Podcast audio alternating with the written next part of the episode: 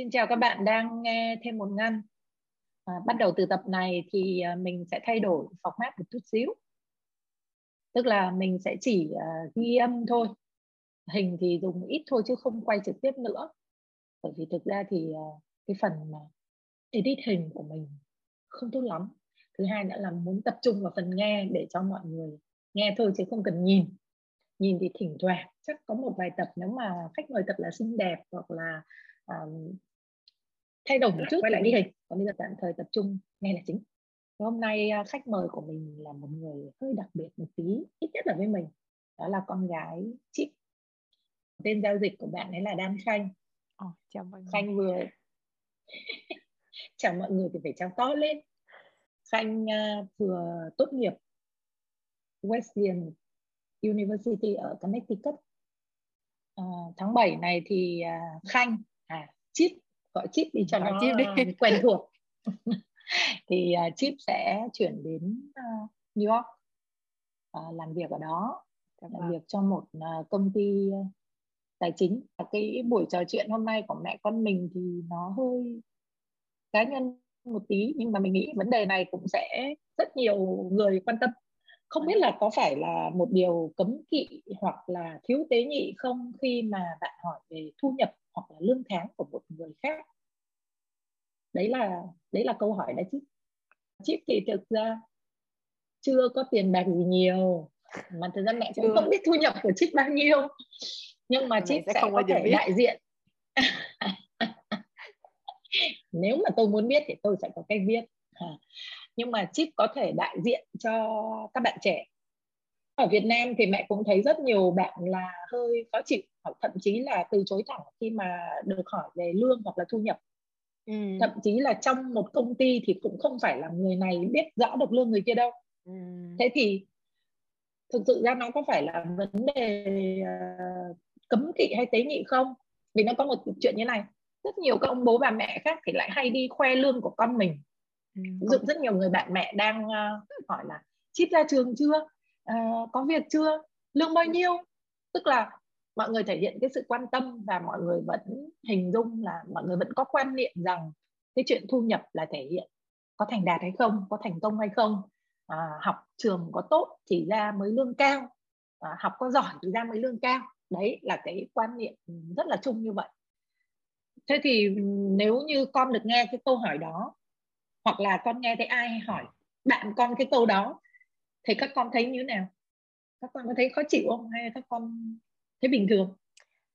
Thật ra tùy là người hỏi là ai. Ngại thì cũng có thể là có, nhưng mà chủ yếu không phải là do cái câu hỏi đó, mà chủ yếu là do mẹ đang bị ai hỏi. Mẹ hiểu ý con không? Nên thường ví dụ như con, ví dụ con với bạn con thì cũng vẫn nói về vấn đề lương. Tại vì lương á, thực ra cái lương cơ bản trong cùng ngành với nhau thì là giống nhau rồi, lương cứng là sẽ giống nhau rồi. Xong có thể ví dụ như là phúc lợi thì khác nhau một chút, hay là cái sign on bonus, cái bonus lúc mà mẹ vừa mới ký với công ty lần đầu tiên á, có thể cái đó nó sẽ khác nhau một chút, hay là phúc lợi nhân viên thì khác nhau một chút, nhưng mà cái lương cứng là cũng giống nhau rồi. Nên là nhiều khi nói thì vẫn nói về chuyện lương là để chia sẻ thông tin, với lại để biết là gọi là tham khảo giá, đây là giá trên thị trường giá chung như thế nào, mình check lại xem là mình có bị trả lương thấp hơn bằng chung hay không. Cái chuyện lương là cũng không, con nghĩ là cũng không phải là một chuyện quá tế nhị, nhưng mà cũng là còn tùy. Bởi vì nếu như mà một người hoàn toàn xa lạ hỏi thì con không cảm thấy là cái câu hỏi đó kỳ, con chỉ cảm thấy cái người đó vô duyên. Nên là con nghĩ cái chuyện mà tế nhị hay không thì cái câu hỏi là lương bao nhiêu này nọ, bản chất cái câu hỏi đó nó cũng không có gì, chỉ là phải xem là mẹ đang hỏi ai hoặc là mẹ đang bị ai hỏi. Bây giờ đang nói đến chuyện lương và thu nhập thì như bây giờ ở Việt Nam, nhưng như bản thân mẹ cũng không, người ta cũng không nói, trừ những một số ngành nghề, nhưng mà hầu hết đa phần thì người ta sẽ nói đến thu nhập, mà thu nhập thì sẽ tính theo năm chứ không phải là cái lương hàng tháng nữa. Thế thì thường là tụi con sẽ chia sẻ cái thông tin một cách dễ dàng là lương hay là thu nhập nguyên năm. Con hiểu với mẹ ấy, con tưởng mẹ nói là ví dụ như là nếu mà hỏi lương một năm hay là lương một tháng thì cái đó kiểu chia 12 nhân 12 thì như nhau, nhưng mà thu nhập thì chắc là khác. Thu nhập thì con nghĩ là hơi tế nhị, tại vì lương á, thì đa số mọi người sẽ là nếu như trong cùng một ngành thì lương sẽ là giống nhau, nhưng mà thu nhập thì còn liên quan đến chuyện ví dụ như mẹ ở bang nào, thuế mẹ như thế nào. Mẹ nhiều khi mẹ làm ở bang này nhưng mẹ ở bang khác thì thuế nó lại khác, xong rồi mẹ quốc tịch này quốc tịch khác thì thuế mẹ cũng khác. Ví dụ như một số nước mà có hiệp định thuế với Mỹ chẳng hạn thì họ sẽ được một cái tỷ lệ thuế thấp hơn, thì thu nhập họ sẽ nhiều hơn. Có những người có thu nhập đầu tư tài sản này tài sản kia, cổ phiếu kia, thì có thể là cái hoạt động mua bán của người ta trong năm như thế nào, lợi lỗ của người ta, đó là chuyện cá nhân. Nên thu nhập thì con nghĩ là nhạy cảm, thu nhập thì con nghĩ là thực sự là phải thân thì mới hỏi, chứ còn lương thì tùy tính cách của mẹ. Nhưng mà nếu như mà kể cả một đứa mà ví dụ không quá thân, chỉ cần biết tên con, biết con làm ngành gì, sau đó hỏi lương con, lần đầu tiên gặp mặt mà hỏi thì con cũng thấy hơi, con cũng sẽ hơi chấm hỏi một chút, con cũng thấy hơi chấm hỏi một chút. Như vậy là con cũng sẽ không nghĩ ngợi nhiều, con cũng không quan tâm, tại vì con nói cho người ta xong con sẽ hỏi lương lại người ta, mày hiểu không? Ý là mình sẽ hơi khựng lại, nhưng mà nó lương thì nó không phải là cái chuyện tế nhị.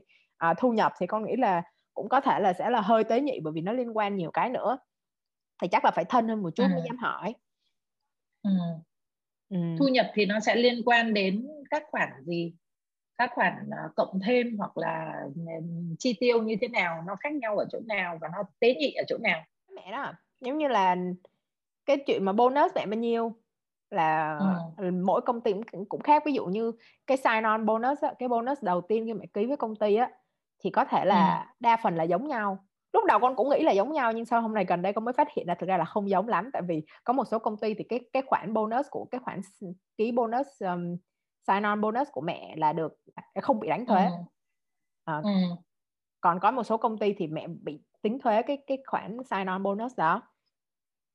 Xong rồi ví dụ như cái chuyện mà bonus cuối năm thì nó sẽ tùy là trong cùng một công ty nha, nó cũng sẽ tùy là mẹ, nhiều khi nó tùy là mẹ làm bàn nào. Ví dụ cái bàn đó deal flow rất là tốt, làm rất nhiều deal rất là lời, thì tất nhiên bonus của người ta sẽ phải cao hơn những cái bàn mà không đem về nhiều lợi nhuận cho công ty bằng. Xong rồi trong cùng một ngành, nhưng ví dụ như nó ngân hàng, trong ngân hàng đi, nếu như mà mẹ làm Goldman thì con nghĩ bonus mẹ sẽ khác. Mẹ làm consulting, nếu như mà mẹ làm cho McKinsey thì bonus mẹ sẽ phải khác với lại những công ty mà không to bằng. Nên là bonus con nghĩ là cũng khác. Mẹ có nói chi tiêu, con cảm thấy là chi tiêu thực ra sẽ không có quá khác đâu. Tại vì mẹ tưởng chi tiêu mới là phần khác chứ, chi tiêu mới là khác nhau chứ. Ví dụ con hay mua sắm này, con hay tiêu tiền vào tiệc tùng này, hay con hay đi chơi này, thì nó sẽ khác với lại một người mà khép kín hay là không tiêu tiền gì cả. Cái khoản đó mẹ nghĩ mới là nhiều á, chi tiêu mới là nhiều á. Con hiểu tại sao mẹ nói như vậy, nhưng mà thực ra tính ra thì chi tiêu nó không có quá khác nhau đâu, bởi vì tính qua tính lại còn tiền thuê nhà nữa. Trời ơi. Thuê nhà chi tiêu thì nó cũng nằm. Chi tiêu thì tiền thuê nhà nó nằm trong chi tiêu đó. Con không tính tiền thuê nhà trong chi tiêu, con nói tiền thuê nhà là tiền thuê nhà thôi, còn chi tiêu là những cái mà mẹ mua sắm hàng ngày hay là mẹ ăn uống hàng ngày, cà phê cà pháo hàng ngày á. Thì thực ra cái chi tiêu đó nó không có khác lắm, mẹ hiểu ý con. Bởi vì ví dụ như mẹ, đúng là mẹ nói là có những người nhu cầu người ta khác nhau, những người ta mua sắm nhiều, những người ta đi chơi đi bời nhiều.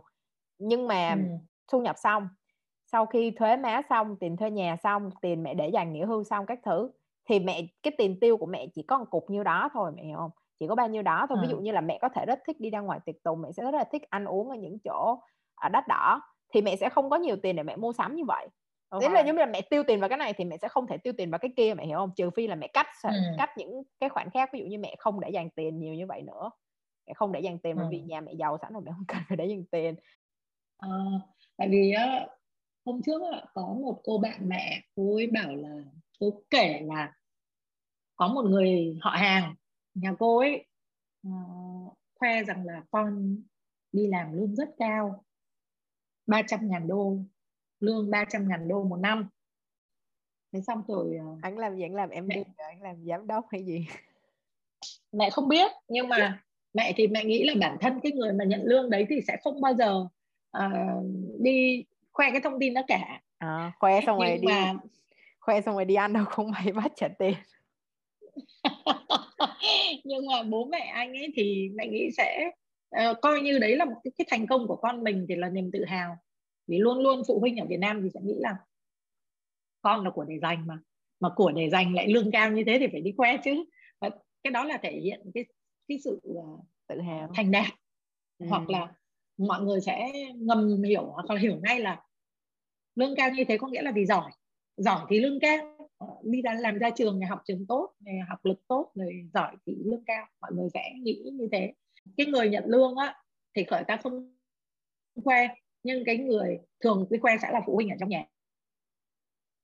Mình thấy là cái chuyện đấy hơi khác biệt về thế hệ, chứ còn những người mà bản thân những người nhận lương đó ở Việt Nam thì người ta cũng sẽ không bao giờ đi khoe đâu.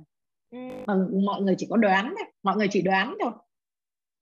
Nhưng mà con không chắc là khoảng cách thế hệ hay là nó là như vậy, mẹ hiểu không? Tại vì con cảm thấy ví dụ như nếu như mẹ khoe á, con không nói là châu Á hay là người phương Đông hay người phương Tây gì, nhưng mà ví dụ như nếu như mẹ khoe một cái gì đó của bản thân nghe nó là chói tai, mẹ hiểu không?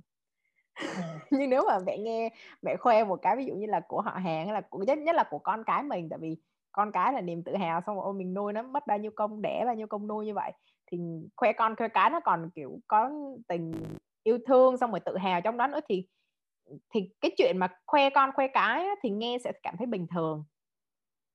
Mẹ hiểu ý con không? Nên là con không chắc đó là khoảng cách thế hệ hay là gì, nhưng con cảm thấy ví dụ như nhiều khi những cái người trẻ bây giờ người ta, mẹ nói là người ta không, bọn con không đi khoe lương, nhưng mà ai biết được sau này nhiều khi có con có cái thì lại đi khoe con cái.